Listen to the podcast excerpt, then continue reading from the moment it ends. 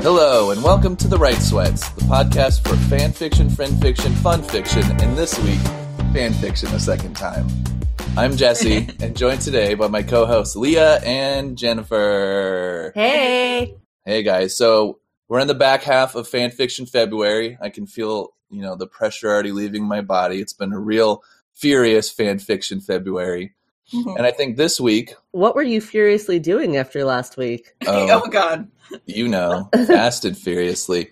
Um, and so, um, so uh, welcome back, our parents, to the podcast. If you ever were listening, hopefully you skipped last week. And I think this week we're going to talk about the logical progression after smutty fan fiction, and that's bad fan fiction. I thought you were going to say shitty fan fiction. Yeah, shitty fan fiction, smutty and shitty. Well, the shitty is not always not the smutty ones, but like Good Dipper goes to Taco Bell. I'll give you a I'll give you a one for that. um, yeah, this week we're going to talk about bad fan fiction, which I thought going into this month that that was uh, redundant. I thought just all fan fiction was bad, so that was the point of it all. So I think this week we're going to talk about bad fan fiction, what that means, what that doesn't mean, what that looks like, our experience with it. And so I guess I we should start with what is bad fan fiction, guys? So I think we got to clarify bad fan fiction is not fan fiction we don't like. It's not necessarily like, oh, this isn't my OTP, so it's bad. I don't want to read it. We're talking about things with real hard lapses in spelling, grammar, punctuation, biology, s- physics, where the laws of the universe have somehow vacated the premises and what's left is something that is sometimes readable, sometimes not, but just absolutely bonkers. Yeah, I think when I was younger, I would have said I would have made fun of bad one that were bad fan fiction that was just bad. But I think kind of something that comes with age is when you see person genuinely trying it just doesn't work, you can't really make fun of that person. But if somebody's, I don't know, it's tough. It's a tough line because then if they're genuinely trying and it's bad, then or if they're genuinely good and it's bad, that still doesn't feel good to make fun of somebody. But it's one of those things that's like you know when you see it that you're allowed to make fun of this one. You know. well, and I, for a long time, I didn't make fun of any of it because Yeah. I, when I was, especially when I was younger, you'd come across fan fiction that was pretty badly written, but also the fan fiction you were writing in middle school was pretty badly written. So it just seemed like, oh, this is something else that's normal and doing it Yeah. like I am. that's true. It was definitely hard to identify it for a while. And I think it's something that comes with age. And I think it makes it sometimes harder to talk about because, yes, just because I'm more educated than I was in the seventh grade, who am I looking down on? Yeah. Who am I making fun of? Yeah, I guess that's the thing is when I notice that it's like, I know we're already getting into this, but when I notice, I can tell that this is obviously somebody whose English is not their first language, or you know maybe they're young, or maybe they have some sort of sort of issue, you know, with sort of cognitive functions or something like that. Then the moment I figure that out, I'm like, oh, I'm not. This isn't fun anymore now. you know, like I can't make fun of this anymore. Yeah, there there definitely is a disconnect that you have to force in yourself in order for it to to still be funny. And I think the way that I came to enjoying bad fan fiction, like really intentionally bad fan fiction, was YouTube. Because what a lot of people would do is they would create machinima from these bad fan fictions. What does that mean? Machinima is a video made in a video game. Oh, okay, I got you. Yeah. So they would make machinima of these bad fan fictions. So it was as much a visual gag as it was a word gag. I didn't know that had a name. Oh yeah, no, machinima is a big thing. It's a new word for me too, and I've seen those videos floating around on YouTube. Never ended up watching any, but they're sitting there in my recommended, so I'm gonna watch them. That's now. one of those things that I don't watch because they are so stupid and I find them so funny in the most like basic way. And I don't, it's like, I feel like a baby when they're like, your parents are jingling keys at you. Like it's so funny in such a way I can't describe or stop that I just Oh. avoid it because I know it's not Oh man, because I love that. I love it. So I've made. I don't have it anywhere. So I, I'm sorry, listeners, I can't post this. I had a 90% done machinima video at one point. What was it? It was for a community college English class, and we were going over some basic poetry. So we went over Ozymandias. So I Oh, used a fun. offline WoW server to make a machinima of Ozymandias. That's fun. I I would have laughed at that really hard. There's this thing in my house where if you're in the other room, you can hear my mom laughing this certain way, and you can go, "She's watching a baby video on America's Funniest Home Videos," and it's you're right. You're right 95 percent of the time, and I get like that when I'm watching one of those videos where because it's something about like the broken English too is so funny to me. Like um, the one that we talked about just before we started. There's always how is Babby made, which makes me lose my mind. But also, Wait, wait, um, go go a little on. more into that for people that may not be familiar. do you not know that one? I don't. It's a is it a Yahoo question? No, I know what it is, but yeah, I know what it is too. It's good. Yeah, it's how is Babby made, and then it's it just goes on from that with just sort of misspelled explanations about how babies are made. But there's like a, a, a machinima or whatever, and I think it's like two cavemen like talking it over, and that that one always breaks me. You know, that one's so funny, and then. Does Bruno Mars is gay is one of my favorites, but we can talk about that later because One of my favorites, just throwing it out there for the uh, world, is Pragananat. What's What? that one? That's the one where it, I don't know if this has some. oh I don't know if this has a mission missionema. Is that how you say it? no, but it's the video of the just all of the Yahoo questions. Yeah, it's all the Yahoo questions people trying to figure out uh, whether or not they're pregnant, and it's just horribly like broken logic or misspelled or typos, and it's just hilarious. That's like um, when you see the one where the people are tweeting or putting Instagrams about their boyfriend's cologne and they misspell it and it's spelled colon. they love the smell of their boyfriend's colon.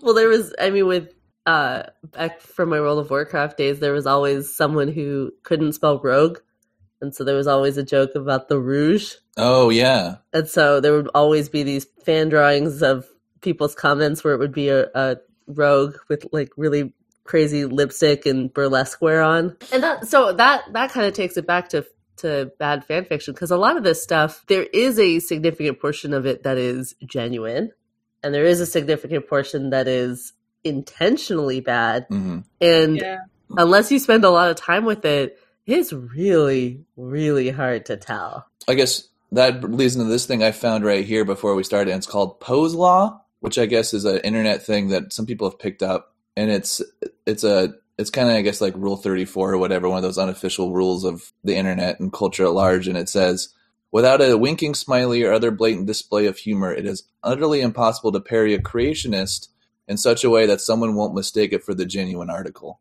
And so I guess people kind of have taken that sentiment and applied it to other things, you know, like you remember in 2014 when we were also naive when we didn't know if Donald Trump was a joke or not. right It's something like that where the mm-hmm. yeah, where the parody is so big we can't tell if it's a parody or if it's real because it's also crazy. I mean, it kind of fits into the idea that we're living in a simulation, but that's a conversation for another time.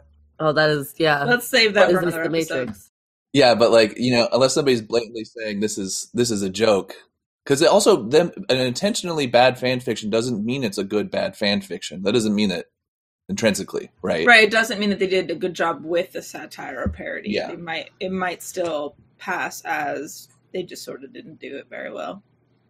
right Because it is a genre unto itself. It sounds like almost. It yeah, I would consider it a uh, its own genre. Yeah. because there are things that when you read it, if you were to write a bad fan fiction, you would have it would be one chapter. That was it. If it were multiple chapters, it would be like each of the chapters would be pretty short. Like these are not generally long pieces. Um, one of the ones that I always go back to because I think it's so funny is one called um, Castlevania Wisps of Dracula. And the machinima that I saw it from is no longer posted, but there's other ones out there. And it's uh, Richter Belmont fighting Dracula again. And everything is spelled wrong. He announces his attacks. The characters' names are spelled wrong, but like you can also read the entire thing in one browser screen without scrolling. Yeah, that seems like it's the trick. Yeah, like it has to be like quick, ridiculous, and then you move on. And I think watching them on video makes with the visual gags sometimes break up. It helps to break up whatever hard to get through language is used when Yeah, it's just written. yeah.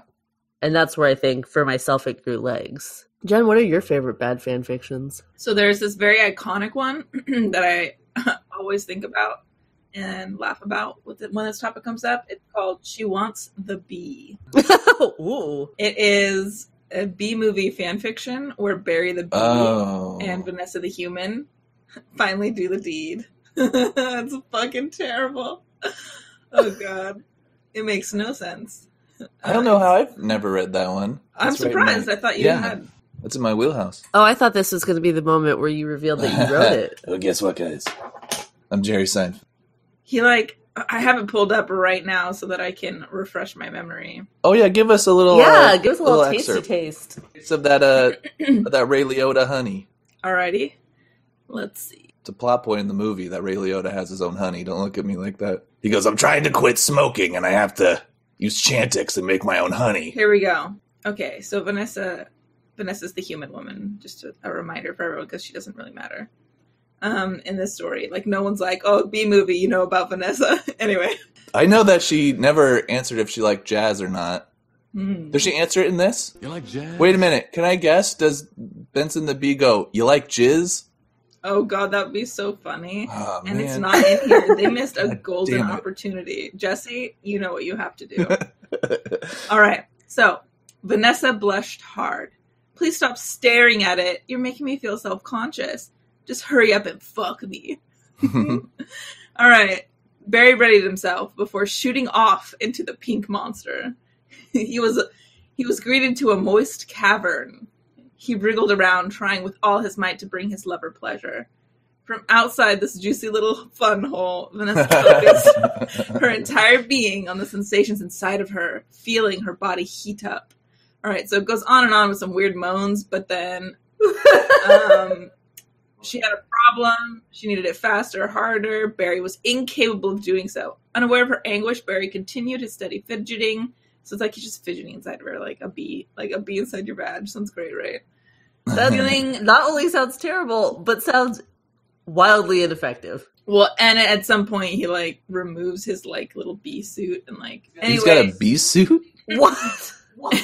That's not canon.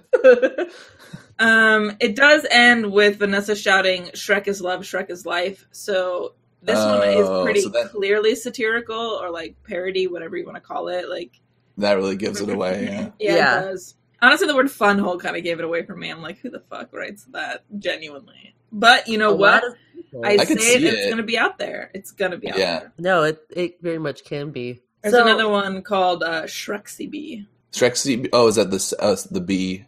It's Vincent a Shrek movie Barry? movie crossover. The Shrek movie. Oh, yeah. Anytime I feel like with even though there is that rule 34 of the internet that if it exists there's porn of it. I think a lot of bad fan fiction lives in that area where that crossover does not make sense. Yeah. Well, because I think a lot of R thirty four stuff and a lot of and this kind of goes back to what we were talking about last week, and a lot of muddy fan fiction. I think the writer starts and stops with the idea that that's the joke. That oh, it's going to be Sonic the Hedgehog, fucking you know, Shrek.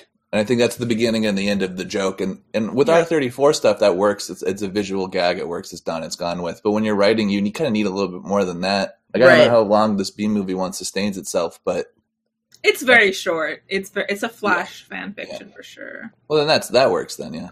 So, since it's your favorite one, explain your Bruno Mars fanfic. So I guess I didn't think of it as a fan fiction until this morning. But there's this website called BrunoMars.us, which is you know is what a real website would sound like, and it's obviously this person who I assume is, is a little younger, just based on the words they choose, and maybe not great with English, which makes me feel bad about it. But something about it also works in such a way that I think there's an understanding of the language that is passable enough to laugh at. Like I don't think because there, there's a there's a certain language, a certain music to it that I think is so funny. Also, and it's this fan site about Bruno Mars that just has like basic questions about Bruno Mars. Um, how tall is Bruno Mars? Facts Bruno Mars. Also, it it has this article that has gone around the internet, and I always go back to it. And is the rumor come out? Does Bruno Mars is gay? Bruno Mars is gay is the most discussed in the media in the few years ago. Even it has happened in 2012. But some of the public still curious about what is exactly happening, and to be the reason there is a rumor comes out about his gay. At that time, he became the massive social networking rumor. and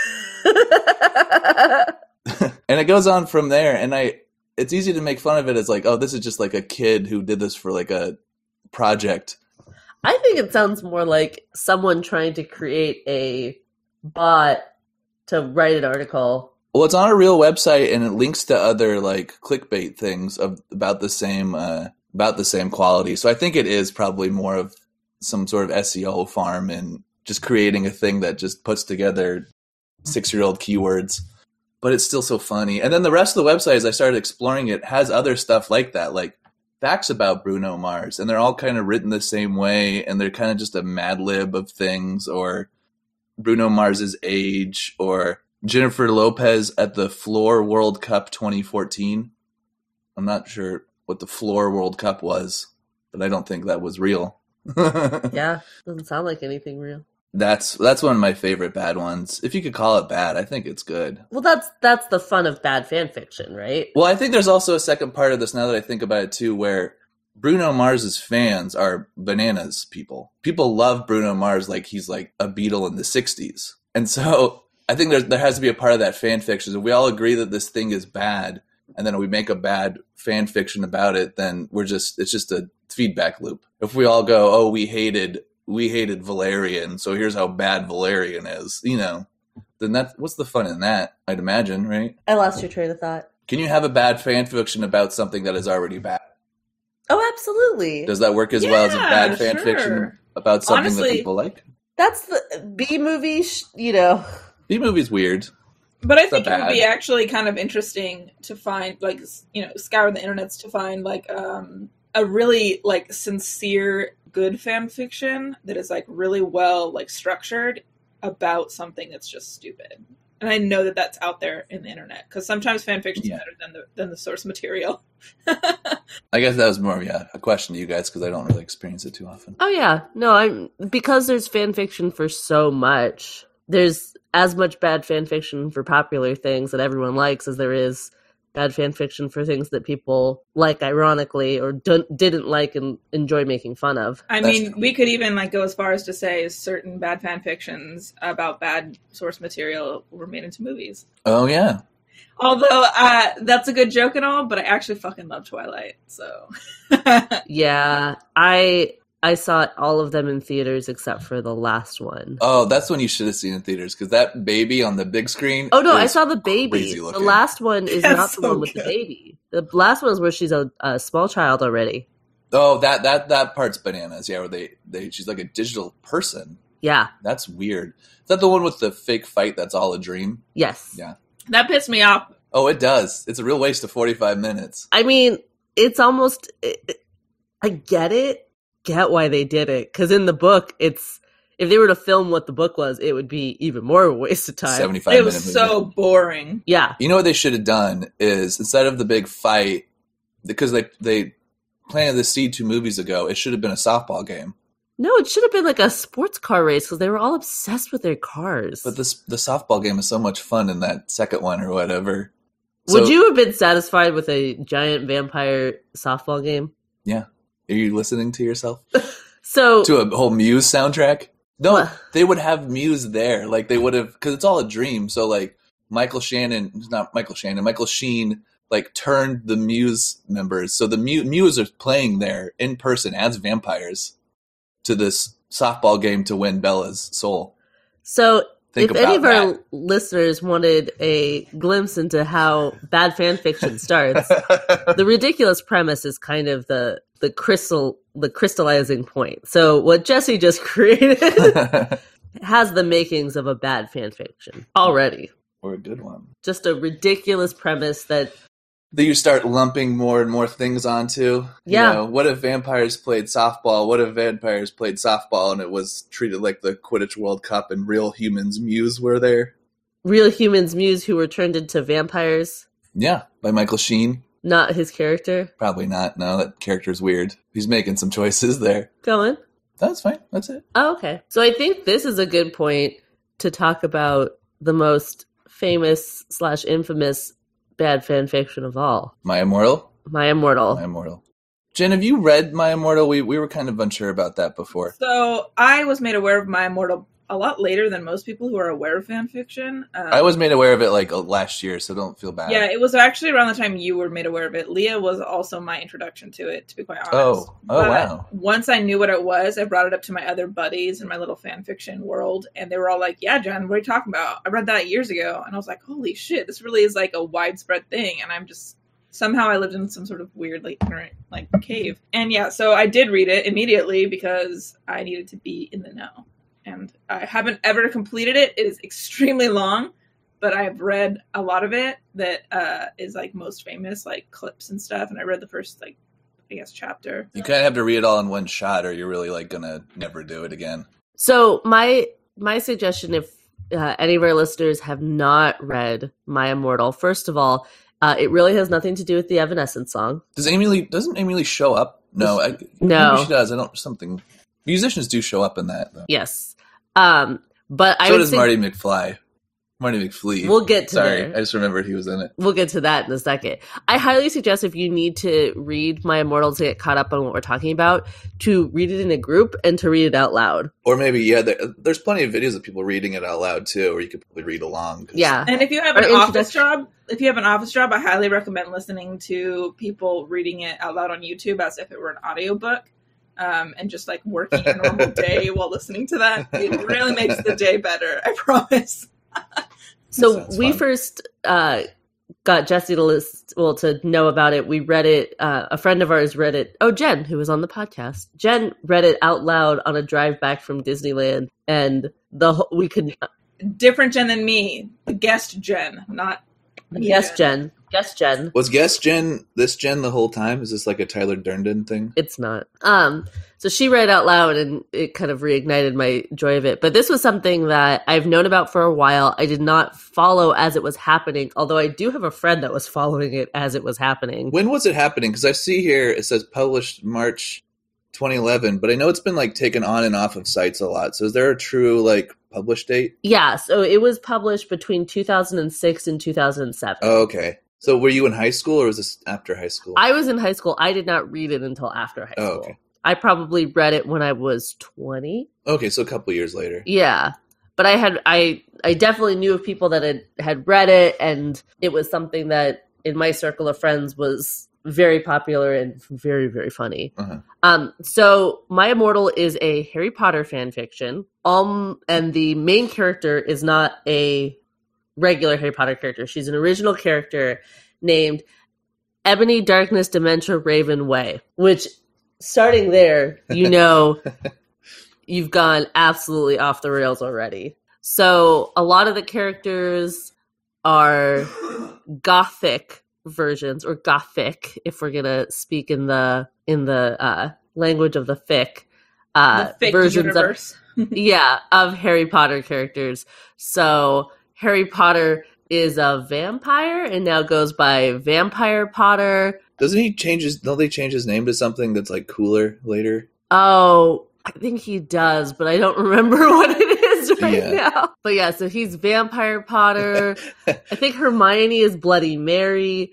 But uh, by the by the time you get into the middle of it, it really doesn't matter who any of them are as Harry Potter characters because they're just ridiculous. You have to yeah, you have to keep track of who the character are like in that scene that they're in. Like you can't track back to remember what Harry Potter was doing at the beginning. It's like what did he do a minute ago? Because that's who his character is now. Including Yeah. name, including how he looks. and I think Draco is is always Draco. Draco Malfoy is always Draco. To kind of start to get everyone uh, excited about this, I'm going to read the first paragraph, famous first paragraph of uh, My Immortal.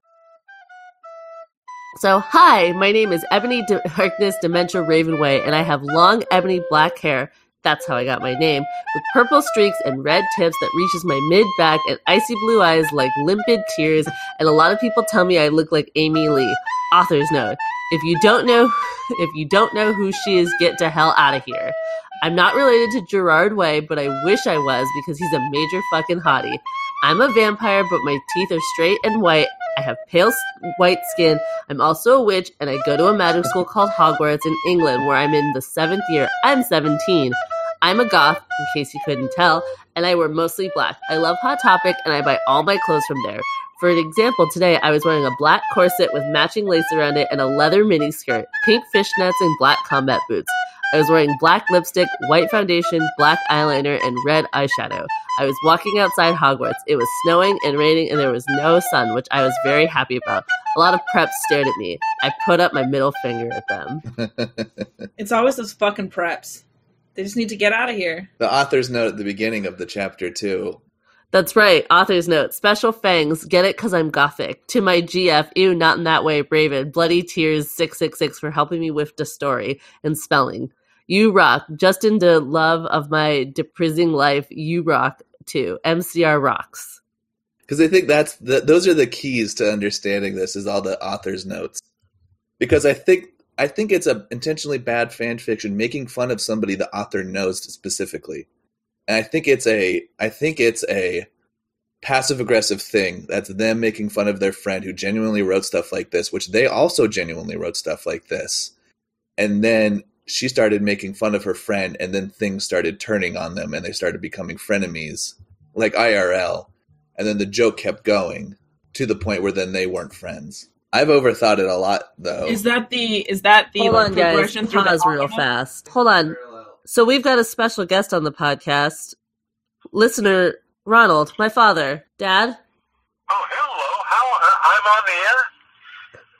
Yep, you're on the air. Long time, first time. Oh, well, that's great. Uh, in fact, I just interrupted listening to the previous edition of uh, Right Sweats. The one you to...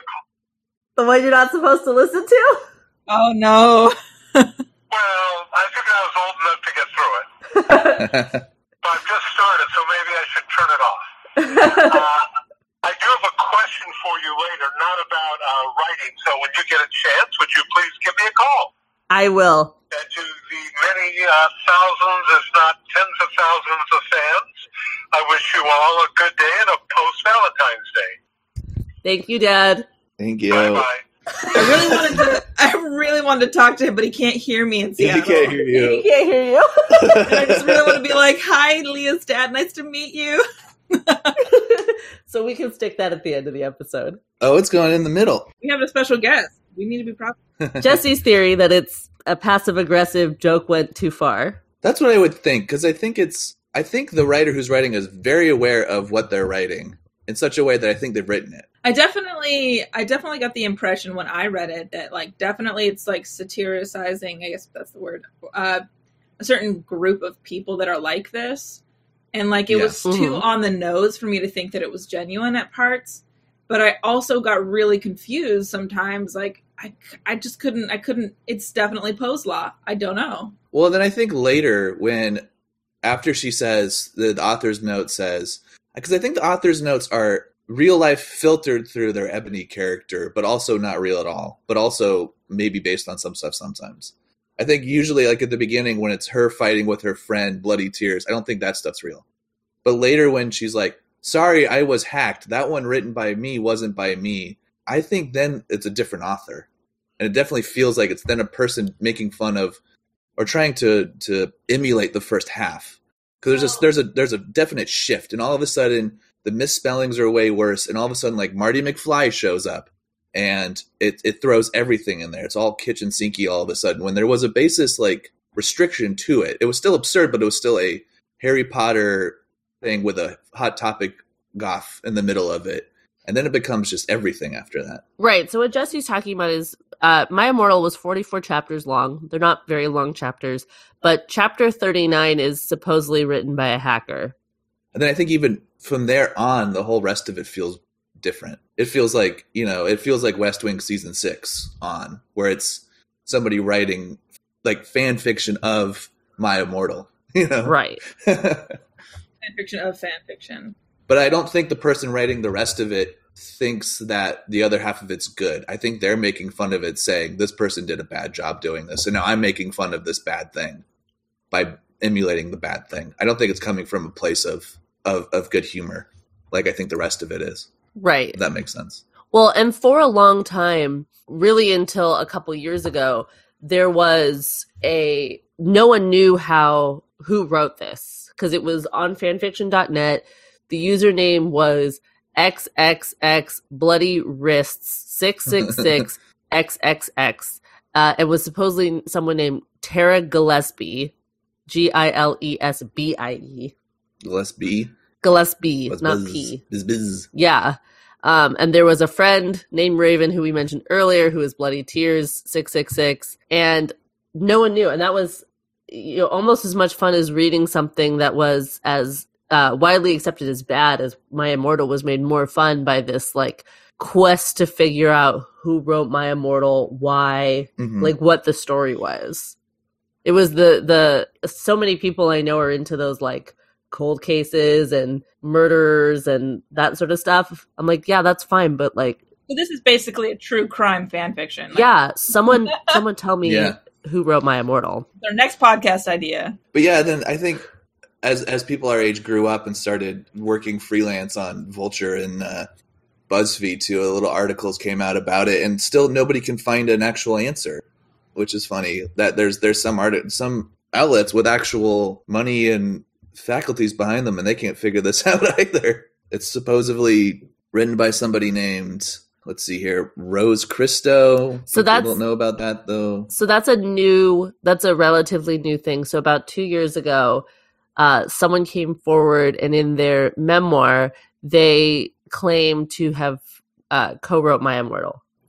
Um, it's a person named Rose Christo, and in her book, she talks about being in foster care and abuse, and you know, a lot of really harrowing things. And My Immortal seems to be part of that. Although it ended up being with Rose Christo that she had forged documents of her identity, and so her memoir was canceled.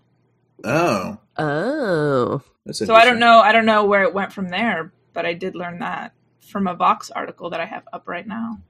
Well, it also feels like it's also one of those things where it's like it's fun to find who the author is, but any answer is going to be disappointing.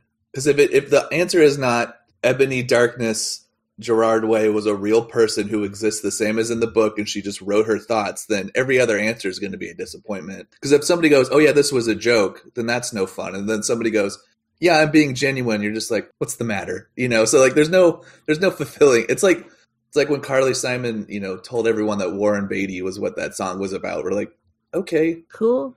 Yeah. fun, you know. so but yeah once that came out once the book got canceled and there was um kind of questions about her the factuality of her identity and her story it also kind of threw back into question whether or not she wrote my immortal. So it almost sucked the fun out of it in a lot of Yeah. ways because now you have the conversation with people of you know oh i wonder who wrote my immortal. Well did you hear about the book? Yeah, well that might not be true. And then it kind of ends. So the the trail on on Tara Gillespie has kind of run cold. Well, I mean, any good meme should be impossible to track back because that's the point of it. Because a meme is no longer any shadow of what it started as. right A good one, at least.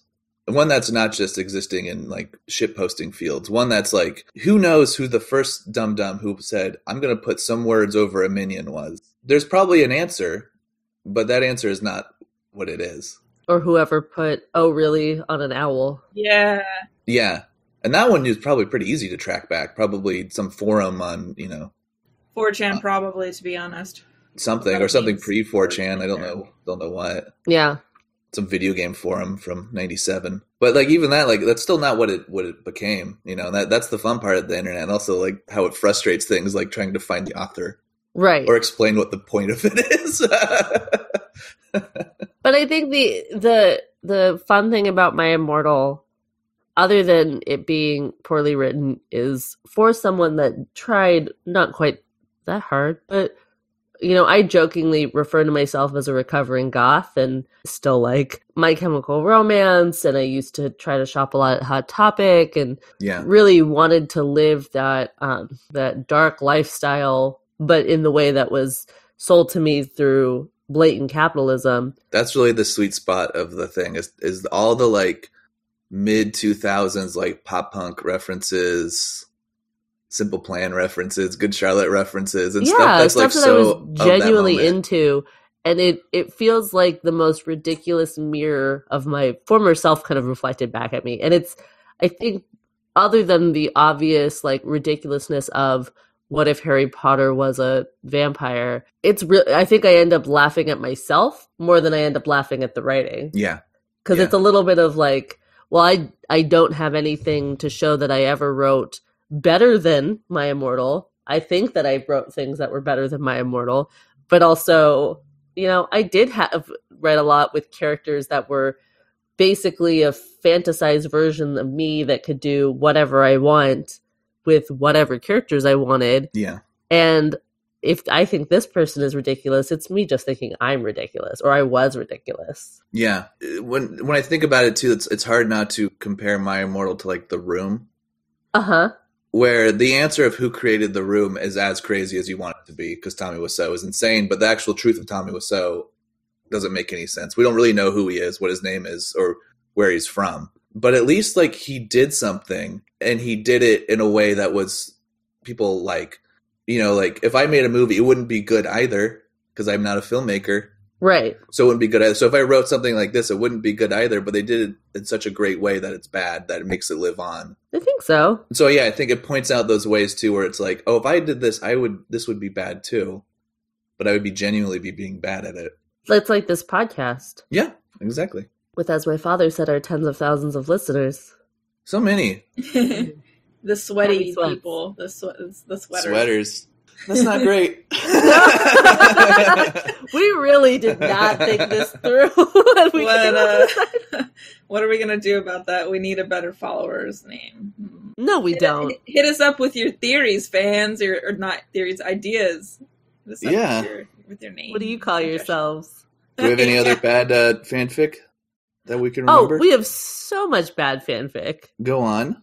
Um, We locked into My Immortal on accident. I will say I I think I've talked about it on previous episodes, but I will uh, drop make sure that it gets posted on our blog. There is a series of bad fan fictions called Half Life Full Life Consequences that is about the it's a Half Life fan fiction. It is about the brother of protagonist Gordon Freeman. His name is John Freeman, and he has to go save his brother from head crabs. And I first saw it in a machinima. It's made in Garry's Mod, which makes all the characters look like they have noodle arms. There are uh, real crazy animations happening, and truthfully, if you were to read the fan fiction, it's fun. But if you watch it in this way, it is absolutely amazing. Yeah, Garry's Mod is a really great video game if you want to just be able to customize your character into absolute nonsense. Very first time I played with it, I was playing with Kermit the Frog, just hanging out.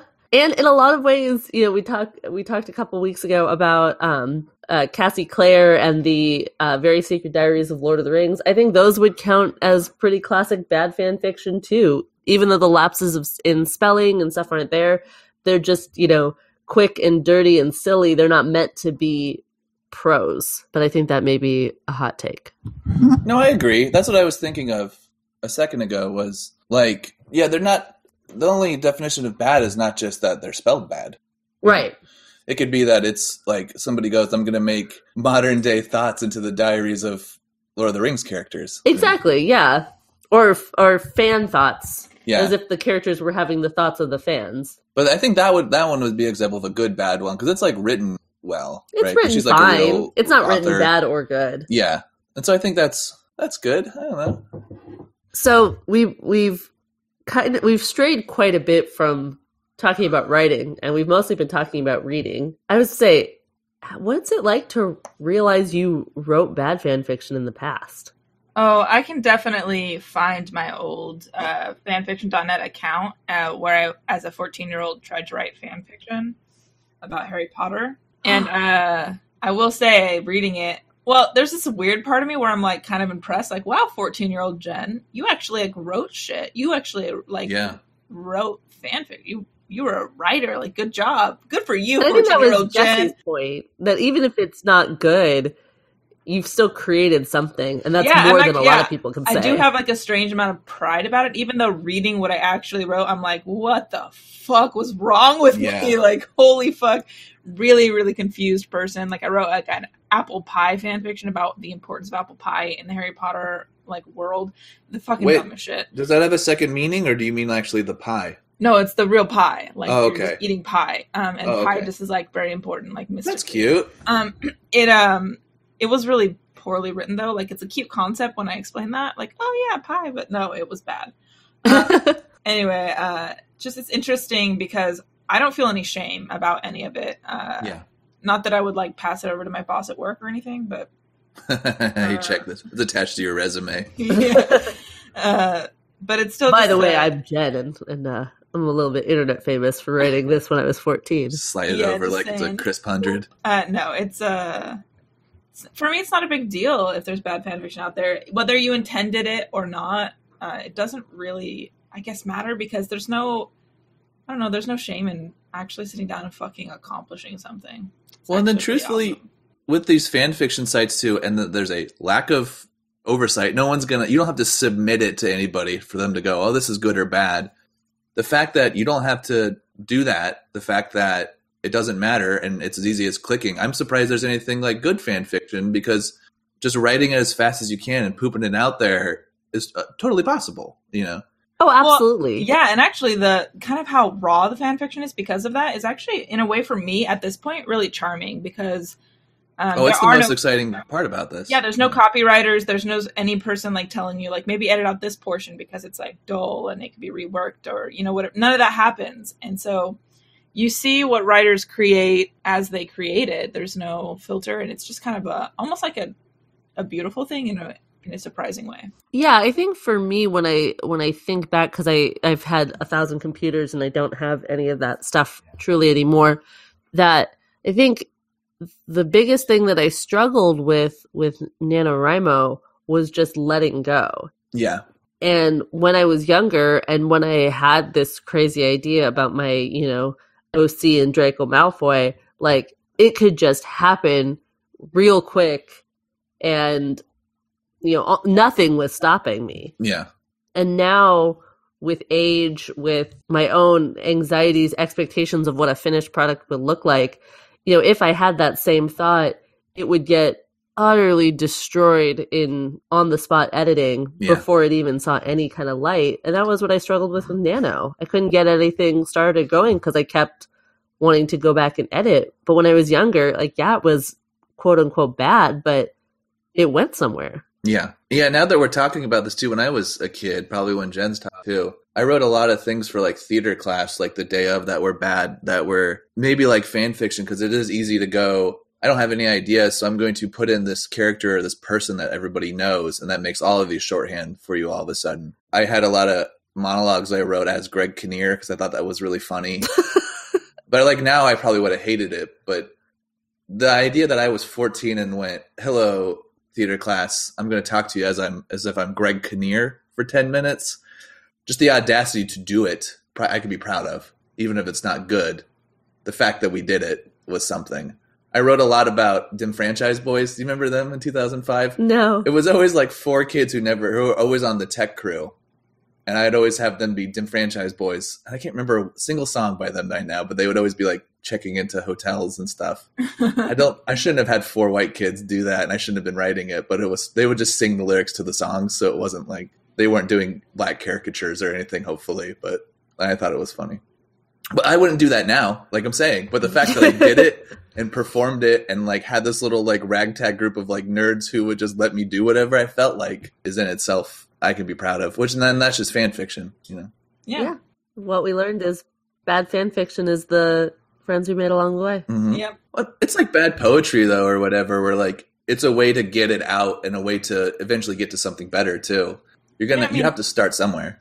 And it's like that shitty first draft theory, except it's not really a first draft. It's just kind of like the shitty first steps, and that's okay. Like that's normal. Well, Leah, it's like you said uh, when your friends are like, it sounds like when they're tired of a D and D game. Was it Goblin Thought? Oh, so that came from a uh we actually played a D&D game as goblins, like little like Yeah. And we decided just as our group that the very first thought you have in your head is your goblin thought. So normally when you uh if you are running around and you have a torch in your hand cuz it's dark, if your first thought is to to take the torch and light the building on fire, that's your goblin thought Yeah, when really you should be using the torch to light other torches to help guide the way.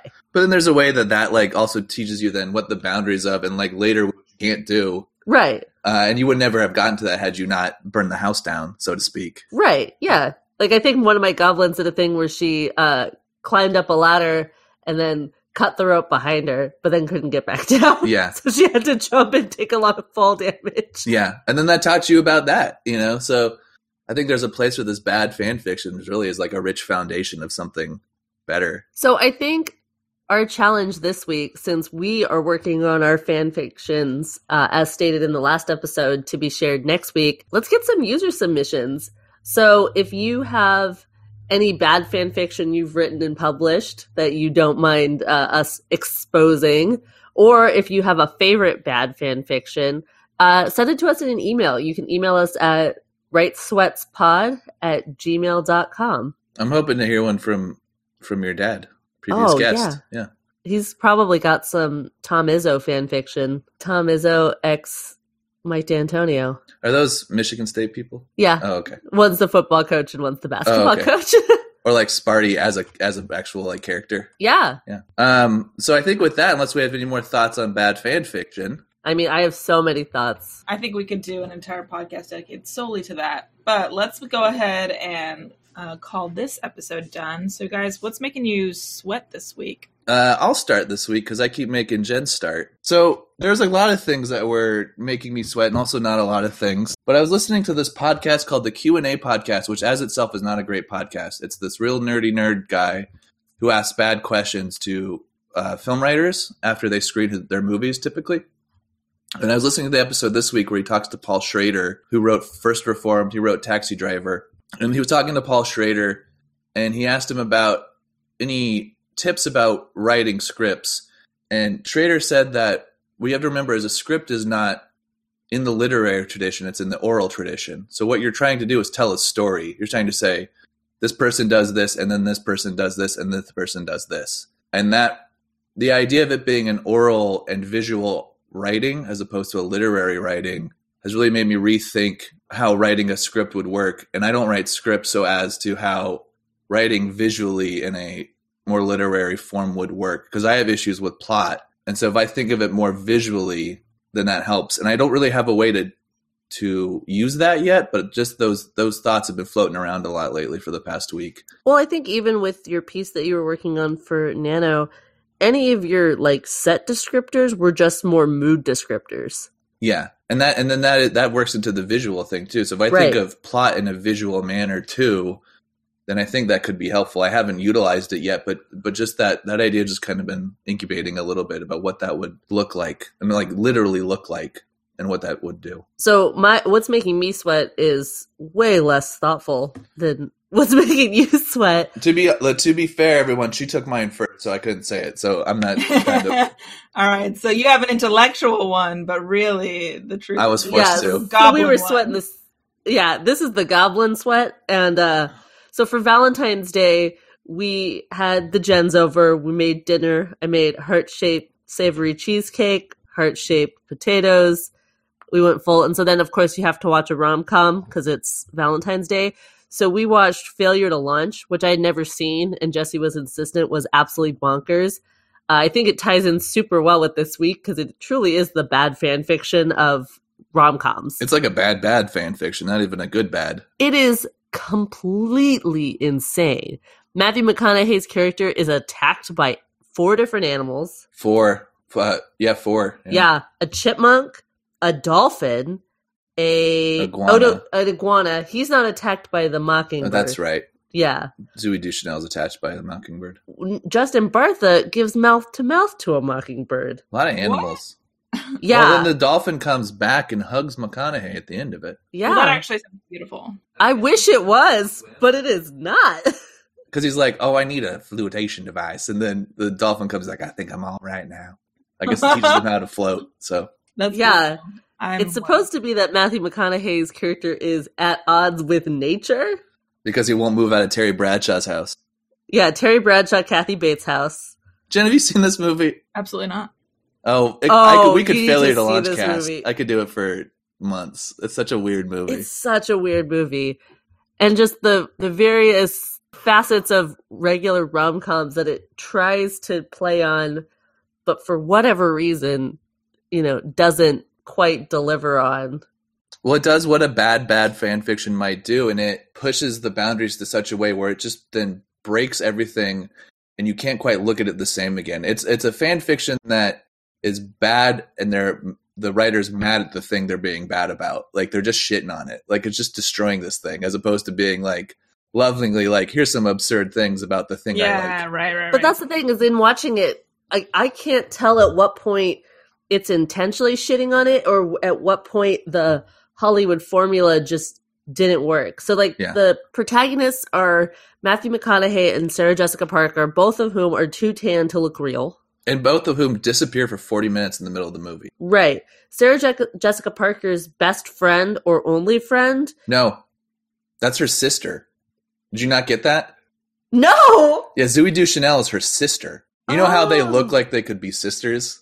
You know how one's like short and like dark and the other one's like tall and looks like a golden retriever? Oh my gosh, that is I did not catch that. Yeah, they're sisters. Yeah, and then like Matthew McConaughey's friends who go by Ace and Scr- Demo S- Scrooge. um, are played by Justin Bartha and Bradley Cooper. B Coop, Yeah, a baby Bradley Cooper. Jackson, Maine. And they all like in a different movie, they are the friends in Zoolander who die in a gasoline fire. Oh, absolutely. That's didn't even think of exactly that. how they act. And there's a 30 minute scene in the middle where it's just Deschanel and Bartha just hunting a bird. Hunting a bird, That's the stuff that works for almost me. killing the bird, really well. and giving it mouth to mouth. Because you know how you can give a bird mouth to mouth. Oh, that stuff's so good. That's such a great like mid 2000s like mid level comedy stuff. And then So all this the is what I'm it- saying that we're both sweating the same thing. Like I, I'm really hard sweating this movie. Jesse, you're way more excited talking about this than you were your intellectual bullshit. I saw this movie the, the in theaters when it came out, so I've been thinking about it for 12 years now, 13 years now. Yeah, All it's right. bonkers. I So to what's it all right, all right, all right.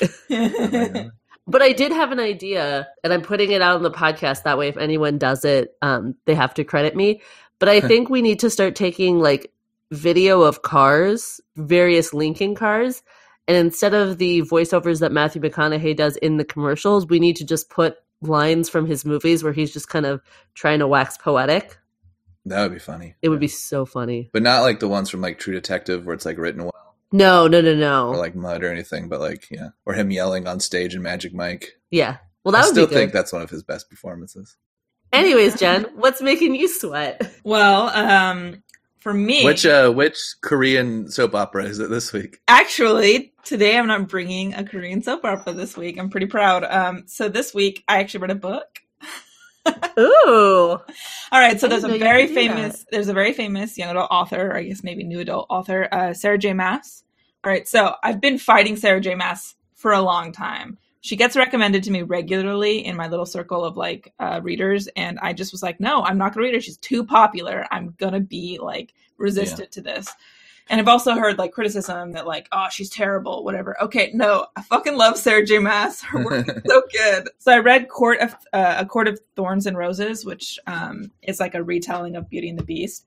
So um, I didn't actually know that going into it. So I started noticing the parallels and was like, oh shit, that's what this is, isn't it? Oh, and it was. But there's definitely like there's definitely like uh, romantic tropes in it that are maybe not my favorite, but I still absolutely love the way she writes, and especially because even though it's a young adult book, she does like adult things with it that are really cool. Like uh, her characters actually have sex for one, which blew my Oh. fucking mind. Like, whoa, there's a sex scene all of a sudden. Did not expect that. But um, mostly, it's like the premise of this is that the character is a little. It's like a high fantasy, and she's just hanging out in the forest, and she fucking murders a wolf that's a fairy. She murders this wolf, and so in payment for murdering a fairy, an actual person, she uh, has to go live in the fairy world and uh, like pay out her debt. And uh, so she has to live among the fairies who are like evil and like kill, and you know she has to Oh. fight them and survive. It's very fucking good. I love it. That sounds interesting. Yeah, that sounds like something I'd really like. Yeah, dude, they fucking actually have real murder and death and blood and stuff. Like, I've noticed that. Remember, we had that. Um, Jen and I took a young adult literature class, and a lot of the texts that we read were like dirtier than like adult texts, like full on, like more graphic with violence or sex or anything. And it was almost like a trope of the genre that it was it was more extreme than other genres. It almost seemed. But that's a conversation for a different time. well, yeah, I'd never expected it to be quite honest, because I'm used to like them just like trembling and then having like a peck on the lips, and they're like, "Oh, my my true love, Quivering. I found you." After yeah, quivering. Like after like meeting them, like you know, one week later, they're desperately in love and have only ever Yeah. kissed once.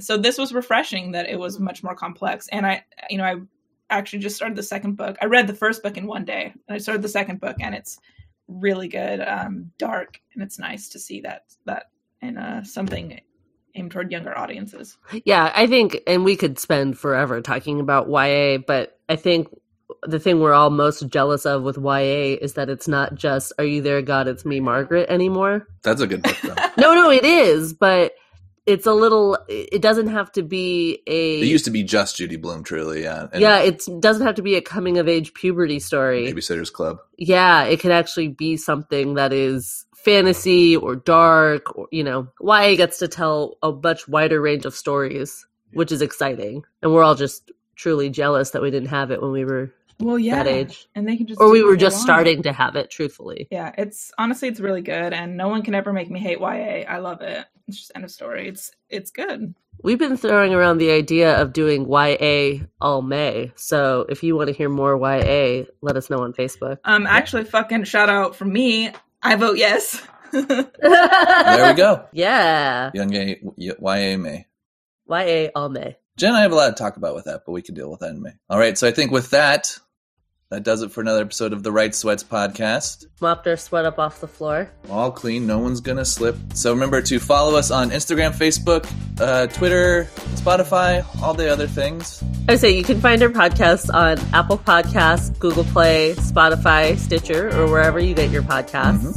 Make sure to leave us a comment on our Facebook if you like it, and email us with your your or your favorite bad fan fiction at writesweatspod at gmail.com. Absolutely guys next week.